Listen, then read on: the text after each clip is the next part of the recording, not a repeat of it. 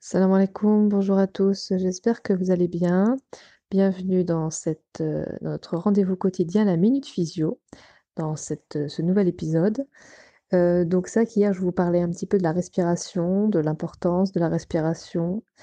Heu, aujourd'hui je vais vous parler d'un autre besoin vital, pareil, qui est souvent négligé, hein. Il y a pas que l'alimentation, même si c'est vrai que, heu, Vivons Physiologique parle beaucoup d'alimentation, mais l'hygiène de vie est également très importante.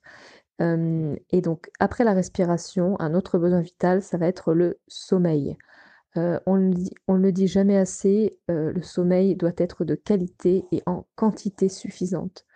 Les personnes qui dorment 5 heures par nuit, ce n'est pas assez. Même on est tous différents, il y a quand même un quota d'heures qu'il faudrait respecter pour que notre corps puisse se régénérer, se réparer et se reposer correctement. Ce qu'il faut bien comprendre, c'est qu'on a un système de jour et un système de nuit et que durant ce système de nuit, tout doit être mis en œuvre pour que le repos, du corps soit maximal et que pour, pour que justement, heu, les cellules, le cerveau, heu et le corps puissent en ce mode nuit, faire tout le travail et toutes les tâches qu'il a à faire pendant ce temps de repos.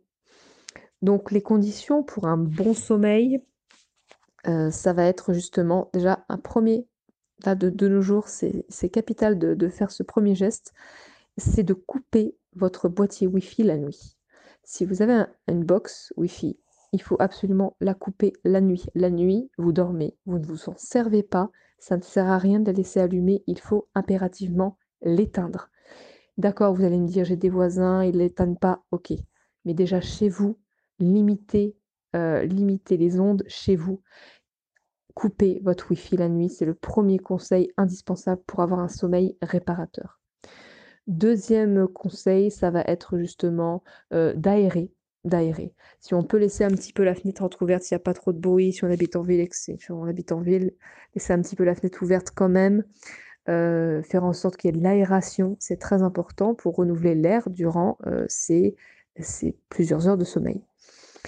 Heu, ensuite, on va quand même se couvrir la nuit, hein. Hein, on va pas forcément porter des choses chaudes sur soi, c'est-à-dire des gros pyjamas, des robes de chambre, des peignoirs et cetera.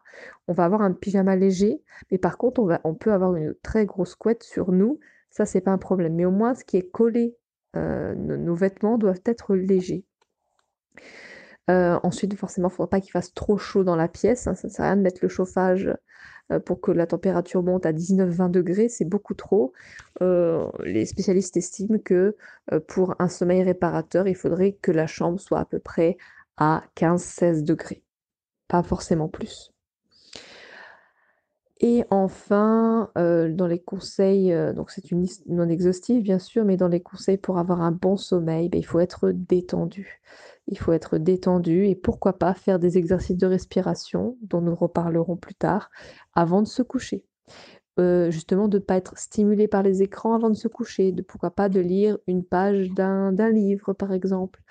Hem, pour justement, heu, que la dernière chose que nous que nous voyons avant de nous coucher, ce soit du papier et non pas un écran avec de la lumière bleue agressive qui empêche le bon fonctionnement de, heu, de notre cerveau dans la sécrétion d'hormones du sommeil.